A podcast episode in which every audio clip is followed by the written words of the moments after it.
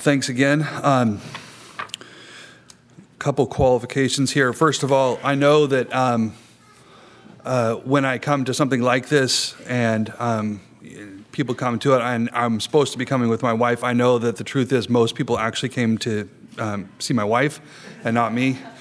And I know that sounds like a you know cute little self-deprecating whatever, but I, it's actually true. So, so there's that. So I'm very sorry that uh, Becca can't be here. We were it was yesterday. We are literally driving uh, to the airport, and I like pull over and let Becca out to throw up on the side of the road, and it was like, and it was funny because she's not a she is not a puker other than when she's uh, morning sick. So it had this kind of strange nostalgic like this kind of reminds me of when we were having kids. But um, she didn't see it that way. Um, it was great. This is probably going to end up being like a what have you episode, I'm sure, because she she's on the side throwing up, and then she gets back in the car and she's still like, oh, I think I'm going to throw up, and then she's like, what was I standing in? Because I think she got out in like some poison ivy, and her, she's got her she's freaking out because her legs are in a full like poison ivy reaction, but she's also trying to throw up. It was really cute. Anyhow, so I'm sorry she can't be here. We tried to see if she could make it out this morning, but she was still not well uh, this morning.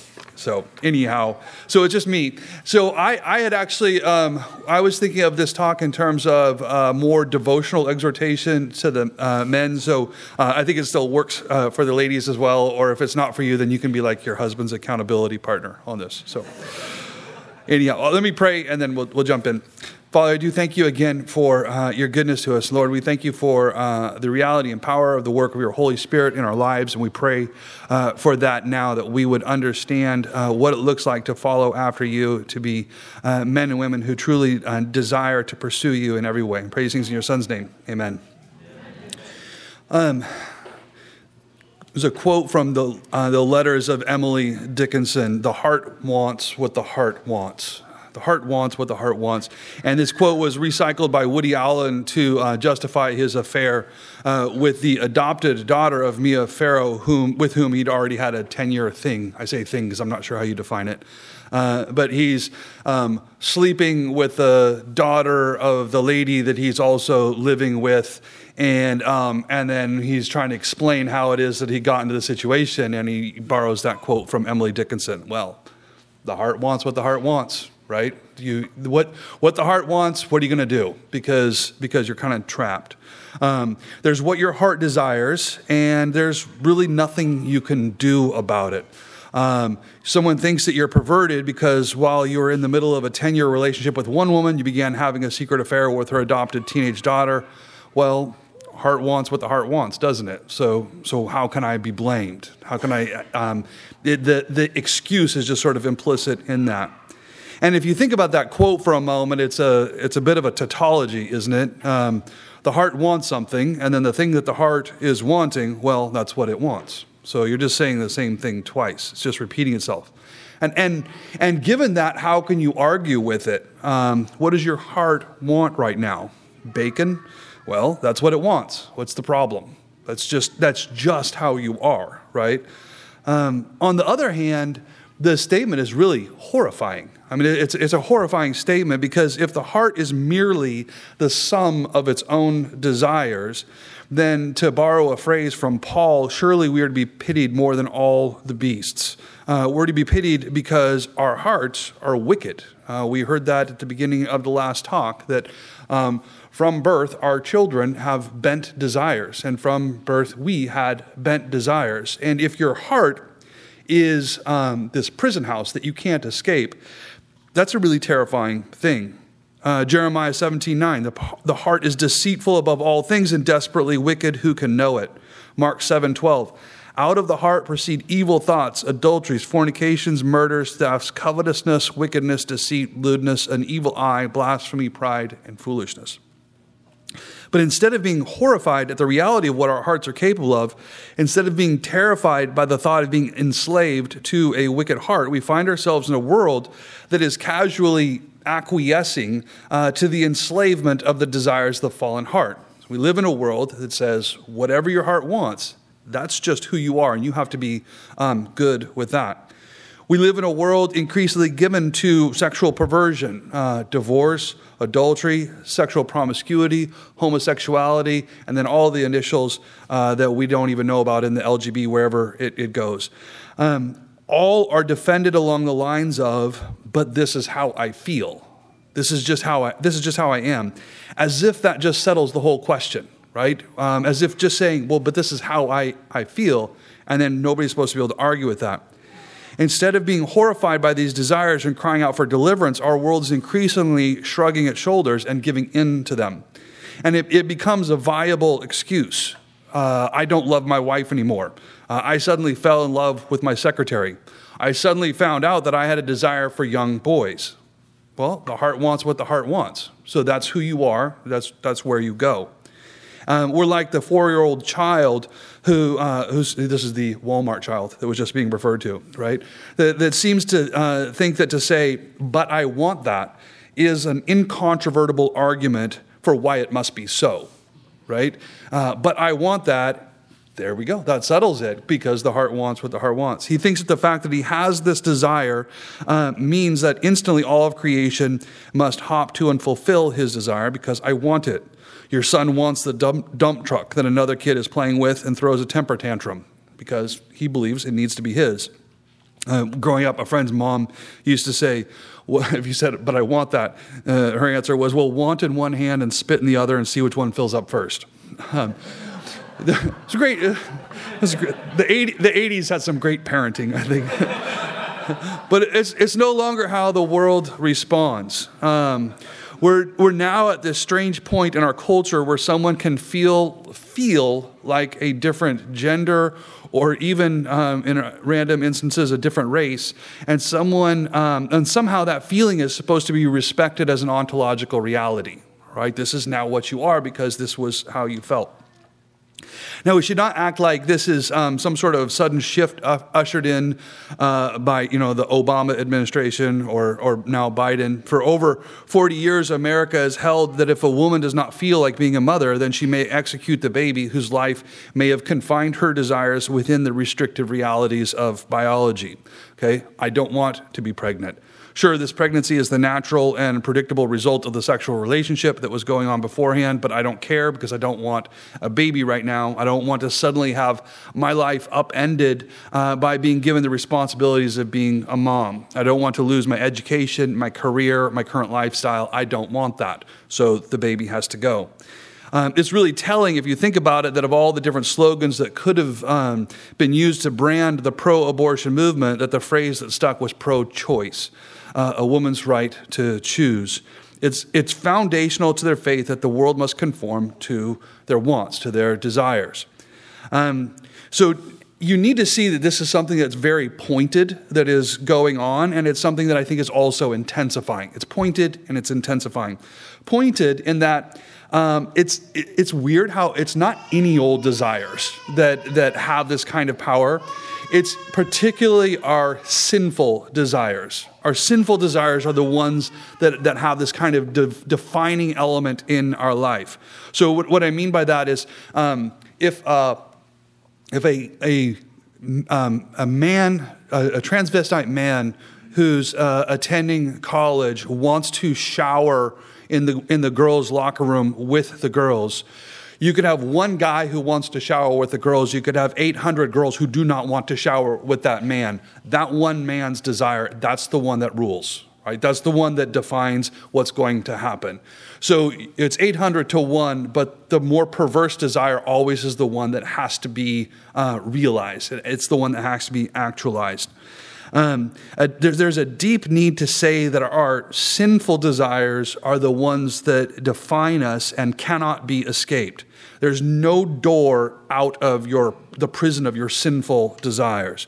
And it's intensifying too. The, the sinful desires of the unregenerate heart, are now considered so fundamental to a person's identity, um, challenging these desires is considered hateful. Um, you know, probably the American Psychiatric Association condemns what's called uh, conversion therapy. Uh, this idea that you could um, help somebody who is struggling with homosexual desire to actually mortify that and, and live a faithful life. That's called conversion therapy. Uh, it's condemned, and multiple states have made conversion therapy uh, for minors illegal. It's not just that you must accept that some people want twisted things. There's now an obligation to, to not just accept that the desire is there, but there's an actual obligation to act on the desire. So, for instance, a man, a man with same sex attraction who doesn't act on it is betraying himself. He, he, he is not living his authentic life and he is betraying himself. To give in to the temptation is now an act of courage. To put that sin to death and to live faithfully before Christ would be to fail. Uh, uh, that, that would be a failure. To have the abortion is an act of courage. To have the baby and stay home to be a mother to that baby is to fail. Um, after all, if you are the sum total of your desires, then to deny the desires is to deny yourself. You need to act on them. Um, so I, I, I could uh, imagine a catechism that could be uh, written for our current cultural moment. Um, and, and these would be the important elements to it. Your sinful desires define the authentic you. That's, that's who you really are. Your sinful desires cannot be changed, even if the world, whole world must change to accommodate them. They do not change. Acting on these sinful desires is courageous and noble, and to not act on these desires is to betray your true self. Um, that means that self expression is a virtue that makes self control a vice. Okay, that, that is a vice to actually control uh, yourself. And, and once you have those sort of points to the catechism and, and you watch um, uh, on any given uh, evening, TV, movies, music, all are driving home the main points to this catechism again and again and again. Um, our nightly news uh, media has a, a ritual of naming and shaming the offenders against this catechism and rewarding the faithful. So, first, we need to notice that this catechism is carefully aimed at undermining the gospel. And there's some really interesting ways in which you can see this is very um, crafted to undermine uh, the message of the gospel. The world wants you to say that your identity is all wrapped up with your sinful desires and that you will grow in authenticity as you give yourself to them. You will become a more complete version of you. Uh, but Christ says, Luke 9 24, whoever desires to save his life will lose it, but whoever loses his life for my sake will find it. Do you see how those are two very um, diametrically opposed messages?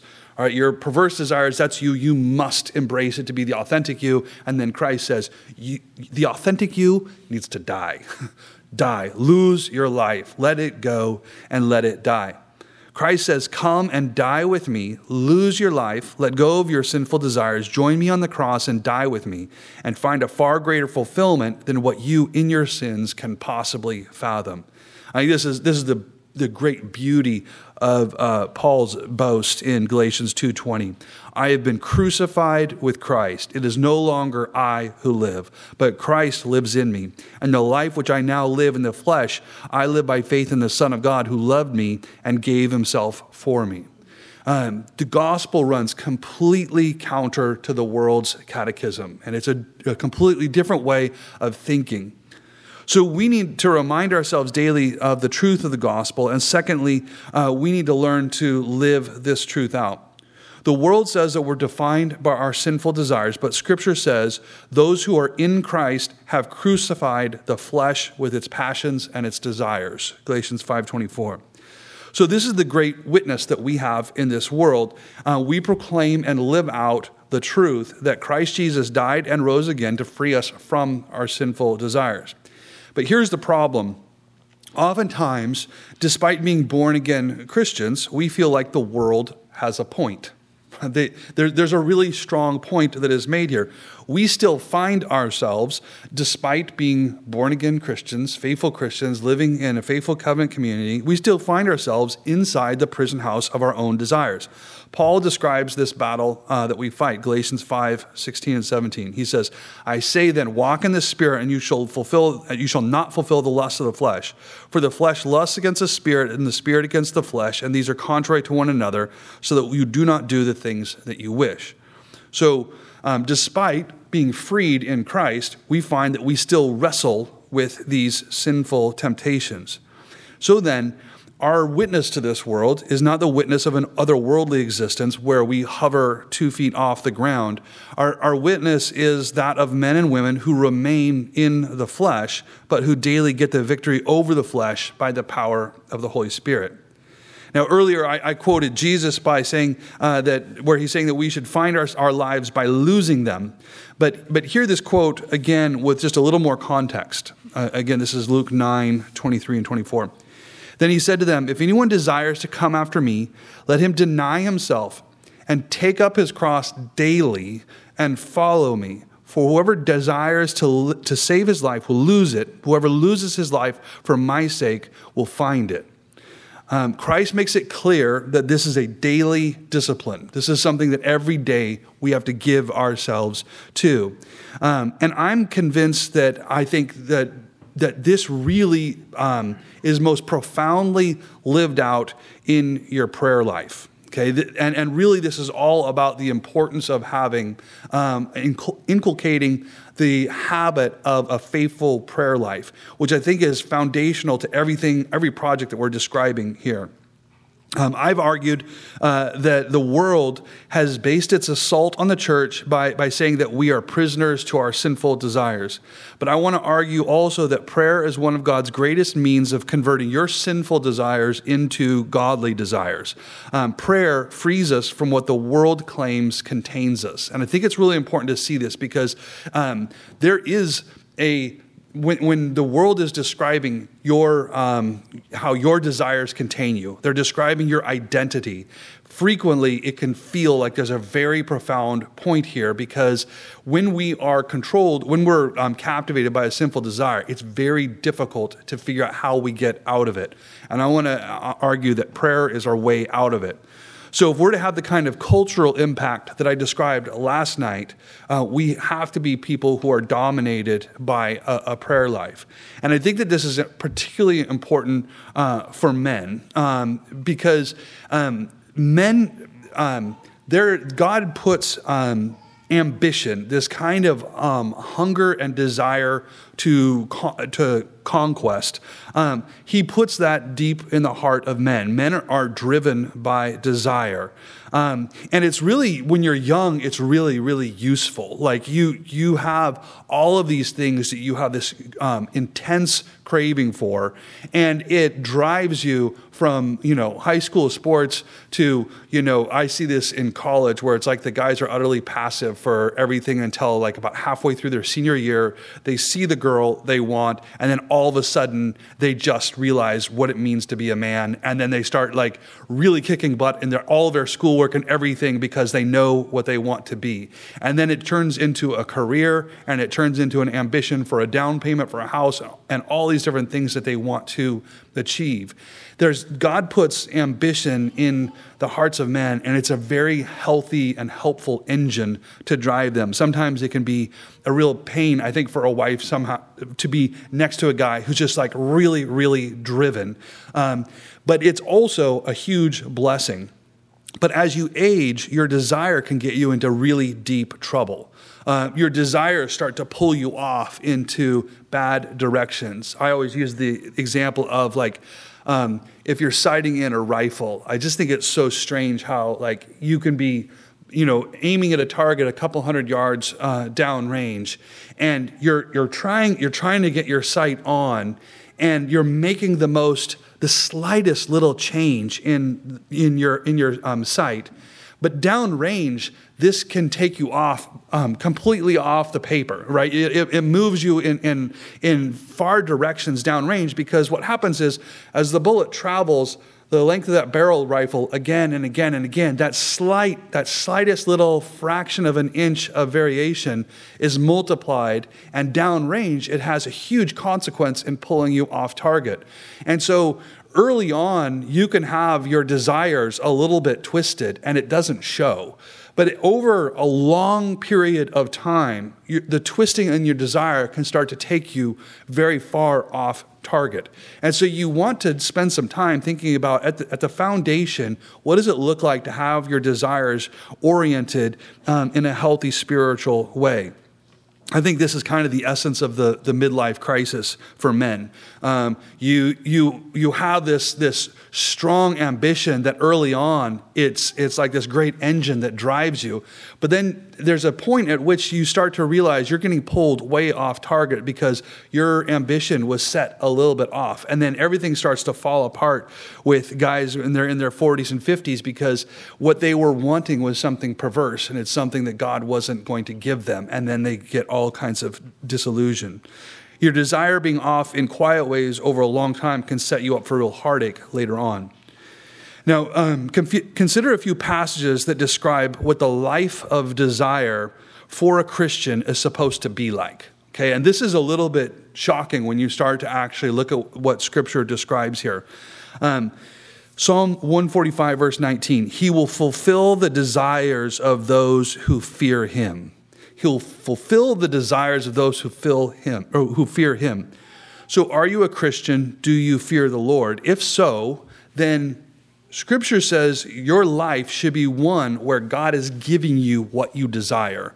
Um, a lot of times I think that we have a um, we, we can have kind of like an ascetic approach to uh, to the Christian life, where where the Christian life means just embracing and, uh, and loving all the hard and difficult things. Um, it's kind of like, you know, when you're a little kid and you've got your peanut butter j- jelly sandwich and everybody has different strategies of dealing with the crust, you know, because the, the center is the good part and the crust is the no fun part. And so everybody like some people just like rip it off don't do it. Um, but then there's some people it's like no you got to do the hard thing first. They eat the crust all the way around.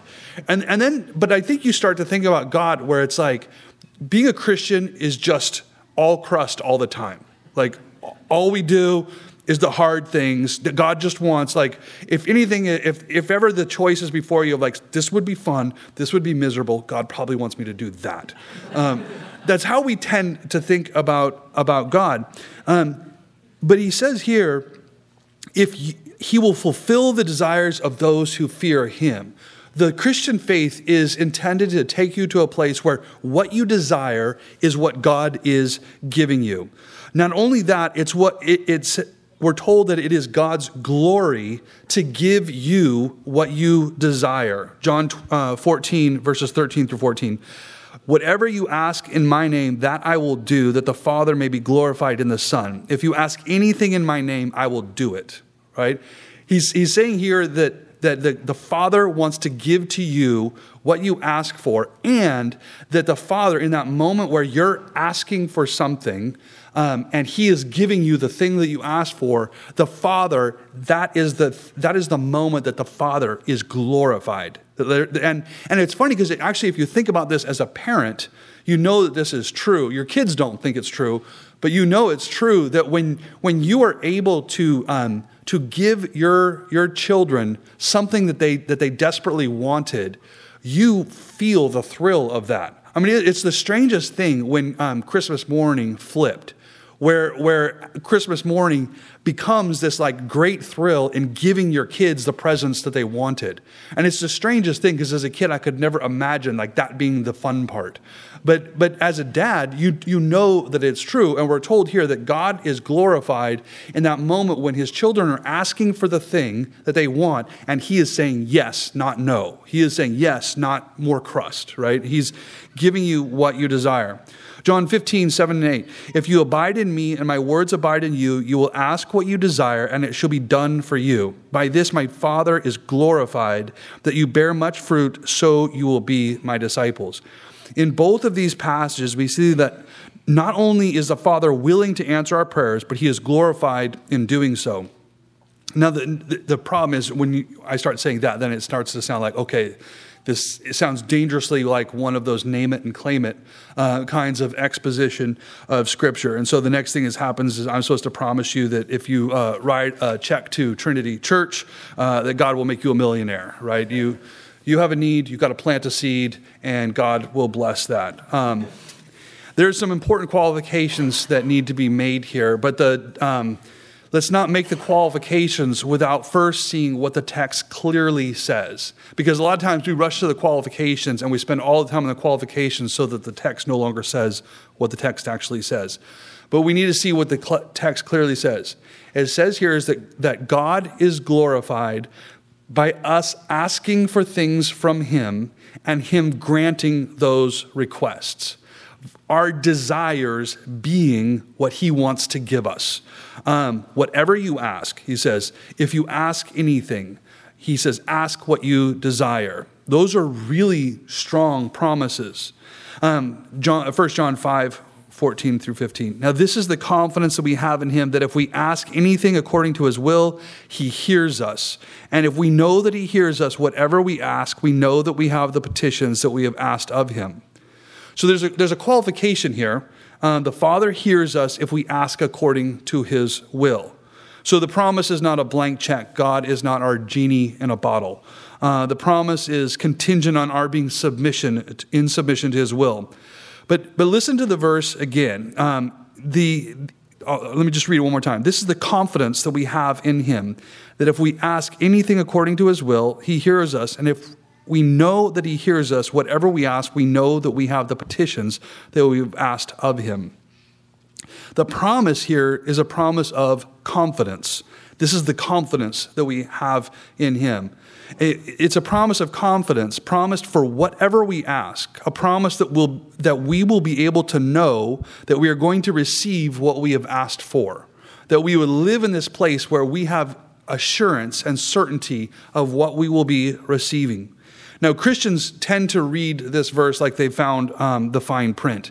You know, you, you have the promises of whatever you ask, he's going to give it. And then right off, we got to find where's the fine print that takes that away, right? It's like the, the letter you get that you've won something, you know that there's fine print somewhere in there that takes it away, such that you don't even bother to look for the fine print because you know you know it's there. And I think we have a tendency to hit verses like this and just assume there's other things that cancel that out in a little bit. So don't get your hopes up, right? Don't don't think too much about it. Now, it's true that this verse does not teach that God is bound to fulfill whatever sinful desire I might have. Um, so the qualification is valid. I don't get to just sit and say, um, I want all these different things that I lust for, and I know that God has to give them to me. But it's also true that this verse does not teach that God's will is going to unfold with complete disregard for my desires. Okay? That, that God's will and my desires are actually deeply connected. Now, here's where we get messed up, and I think this is the, the difficult part. If God promises that He will give us what we want, we need to remember that there's two variables here, and, and this is the part where I think we're lost. There's the fulfillment of the desire, Him giving, granting that desire. Then there's the desire itself, that the, the birthing of that desire that wants that object. In other words, in every prayer, there are two things at stake there's the thing that is being asked for, and second, the actual desire for that thing being asked for. And we tend to only see the first. Um, but we, what we don't realize is that in prayer, our want, our desire, that desire itself is on the table when we come before God. Your heart is supposed to be on the table when you come to God in prayer. I think um, if you ever remember, like you, I can think back in Sunday school and we would be taught about spiritual warfare, and when you'd always, you'd always have like all of these um, um, uh, um, equiv- equivalencies of, of, some sort, where it's like um, when you're out with gospel tracts sharing the gospel, that's like hand to hand combat. But then when you are praying for somebody, that's like artillery because here you're like you're right in the heart of the fight but here you're like at a safe distance. And that's the virtue of artillery is that you're at this distance but you're still lobbing shells uh, onto the enemy. And we tend to think of prayer in that way. Prayer is when you're kind of like you're at a safe distance. You're not at stake but you're you're lobbing things over there where the stuff is actually happening but that, that image, I think, really misses what prayer is. I want to argue that prayer is the moment where you're, um, you're in the thick of it. You're being messed with uh, in prayer. You are at stake when you're in prayer. Um, the best example um, that I can um, that I can give of this is the example that um, Jesus gave to us with his prayer in the Garden of Gethsemane. Um, Matthew 26, 39. He went a little further and fell on his face and prayed, saying, "Oh my Father, if it is possible, let this cup pass from me. Nevertheless, not as I will, but as you will." There's two really important elements uh, to this. First, I think it's interesting that he. It's important that he actually prayed the prayer. Is a moment where, where Jesus is overwhelmed with the grief of what is about to come, and he, he knows what is coming. And so he takes that whole night to just spend it in uh, prayer before the Father. And he takes the thing that he felt most powerfully and he puts it up on the altar for the Father. Like, and, and I think it's really striking where he says, If it is possible, let this cup pass from me. So I, I, think it's really striking to see he doesn't want to die. he, he, he does not want to do the cross. And, he's, and he actually prays, could we come up with a different plan?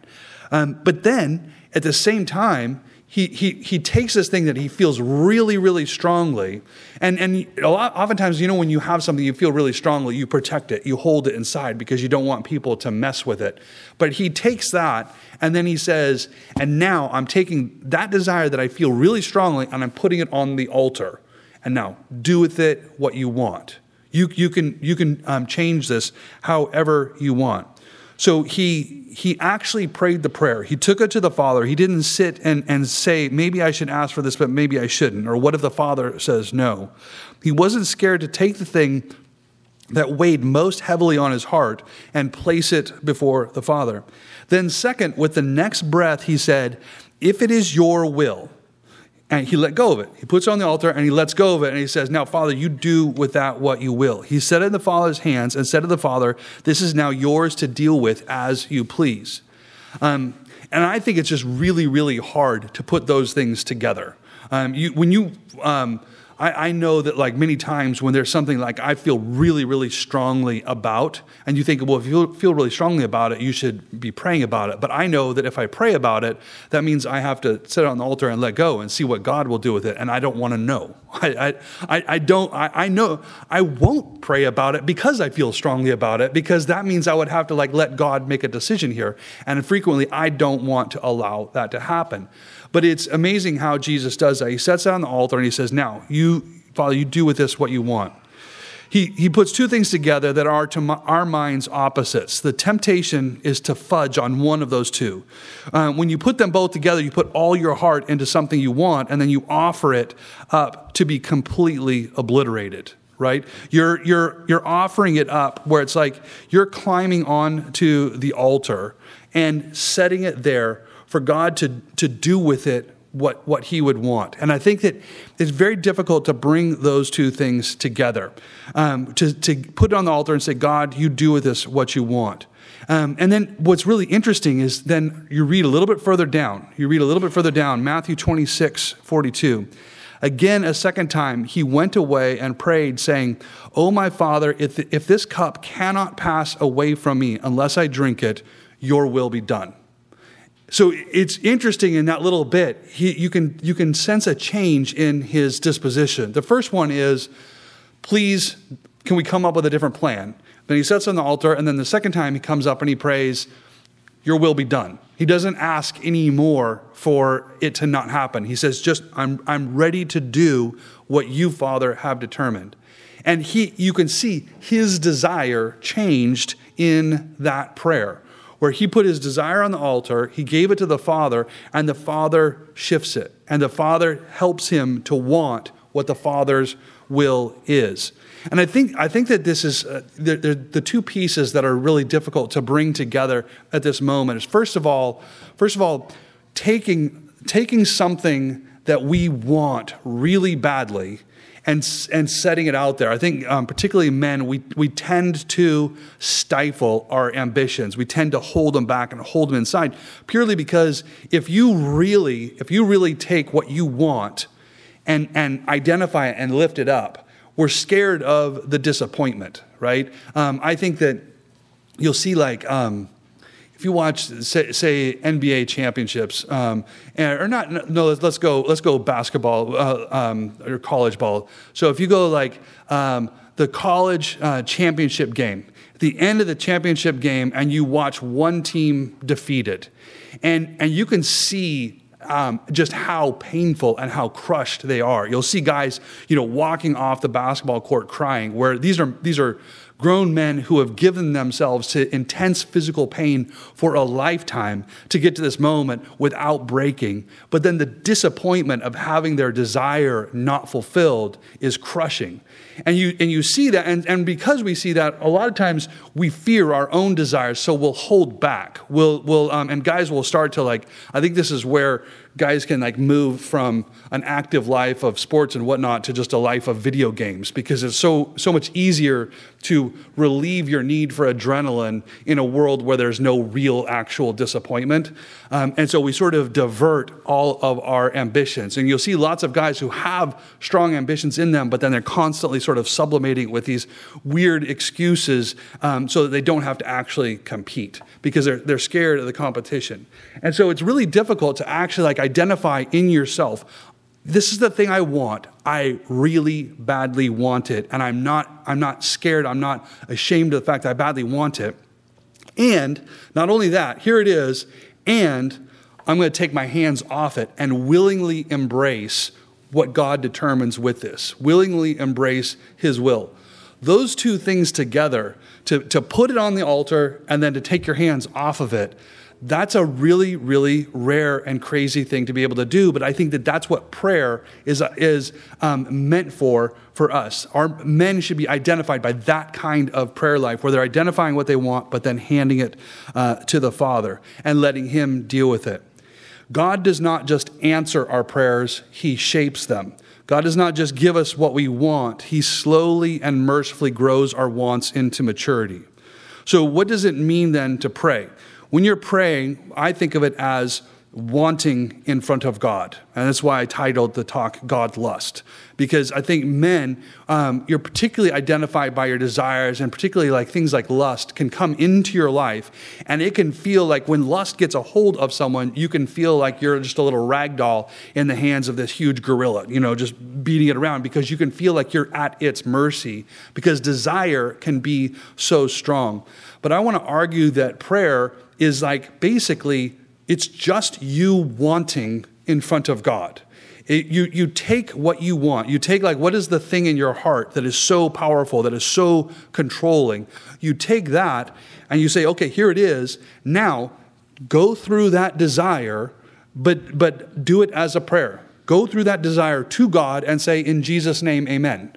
Walk through that desire, whatever it is that you want, you walk through it in front of God. But what's crazy is you can't take like a perverse sexual lust and, and bring it in front of the Father and walk through it without you being changed, and without that desire being changed. Because what turns into what was a lustful fantasy becomes a, con- a prayer of confession.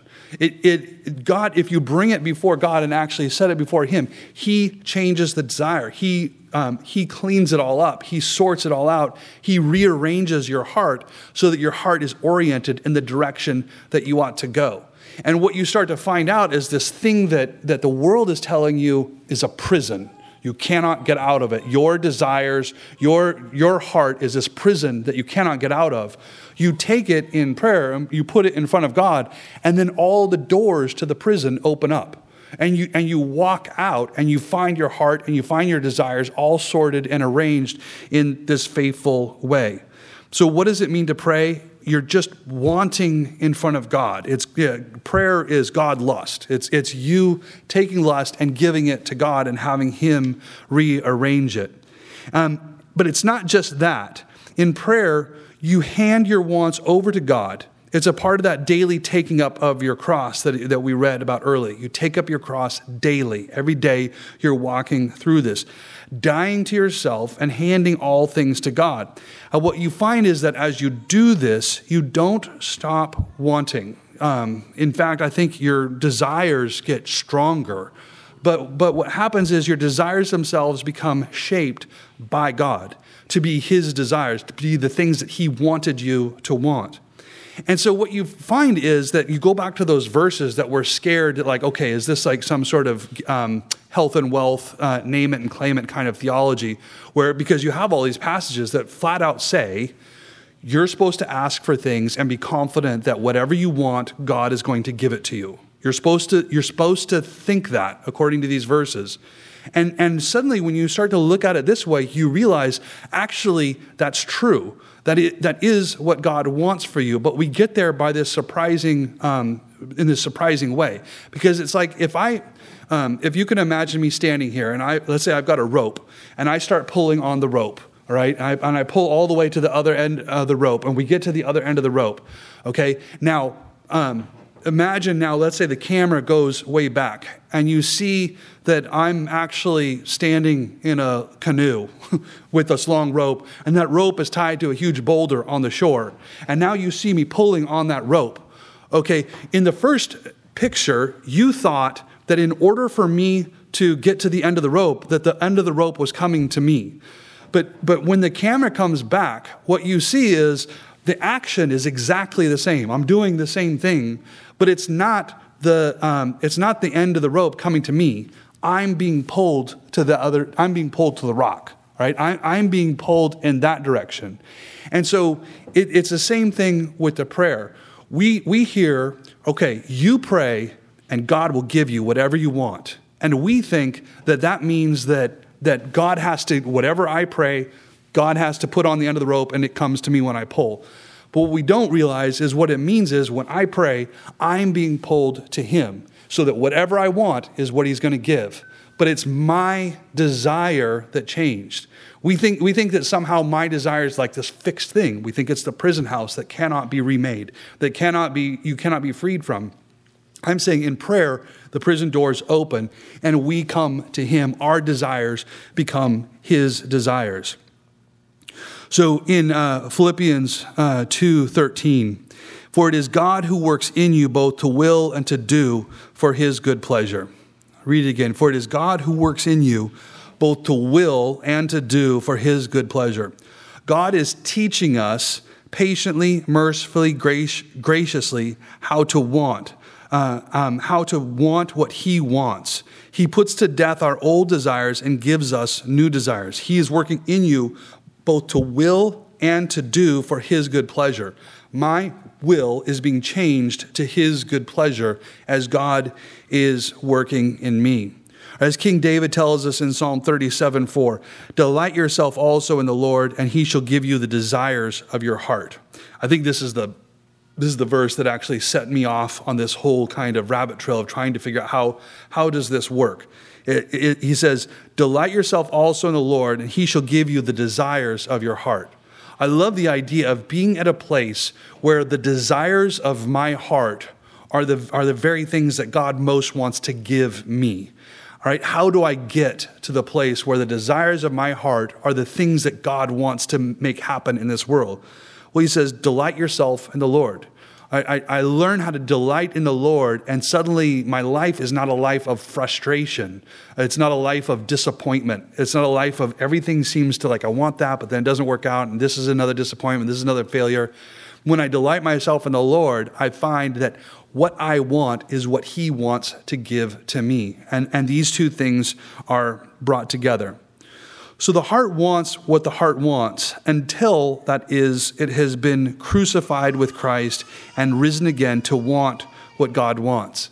And I think that this is such a really important thing for our current cultural moment um, because right now our children are being told that their what is in their heart is this identity. Their their twisted hearts, as you were just uh, told again, you know, they're, they're born sinful, they have twisted desires from the beginning, and the world is sneaking in and telling them, this is your true you. This is, this is who you must be. This is what your life must be. And, and your life of fulfillment has to be the life of expressing that sinful desire as loudly as you can. We want to put a microphone to that and turn the volume all the way up to 11, right? We, we want to make that the, the sound that everybody hears.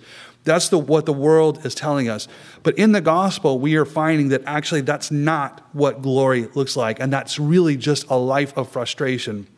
But I would say um, all, all of our um, attempts to, to um, basically counter this sinful and foolish teaching, it really has to begin with us living it out as a life of prayer. It really has to be us living out as a life of prayer. And in particular, um, I really appreciate the comments about, excuse me, the way a family needs to be structured and the, and, the, and the structure of the family actually having real impact on the kids and their understanding of the way the world works. I would really argue for that to be oriented rightly, it really needs to begin with that being someone who leads in prayer, it, with, with your, your own personal life being, um, being characterized by that and that your your children seeing that this is just what the world is supposed to be like and this is what being a man looks like. As you're teaching your children what how ambition works how what it looks like to set goals um, to to have um, things that you're going to sorry, things that you're going to try to achieve. And uh, you're starting little and working your way up, um, and then and setting these these big, hairy, ambitious goals, and then and then actually like throwing yourself at it in a way that is spiritually healthy. That happens when you can all do it inside this framework of prayer. Delight yourself also in the Lord, and He shall give you the desires of your heart. So the heart wants what the heart wants until it has been crucified with Christ and risen again to want what God wants. Prayer, I believe, is God's means of showing to us and to the watching world that our desires are not our prison house. Let me pray. Father, again, we thank you and praise you for your gifts to us and pray that you be glorified in the way we live out uh, this faithful life. I pray in particular that we would uh, have our eyes opened to understand what it looks like to give our desires to you and that we would really truly feel uh, the powerful experience of your Holy Spirit causing this to work in our life, that our, where our desires are reshaped by your desires. We praise things in your Son's name. Amen.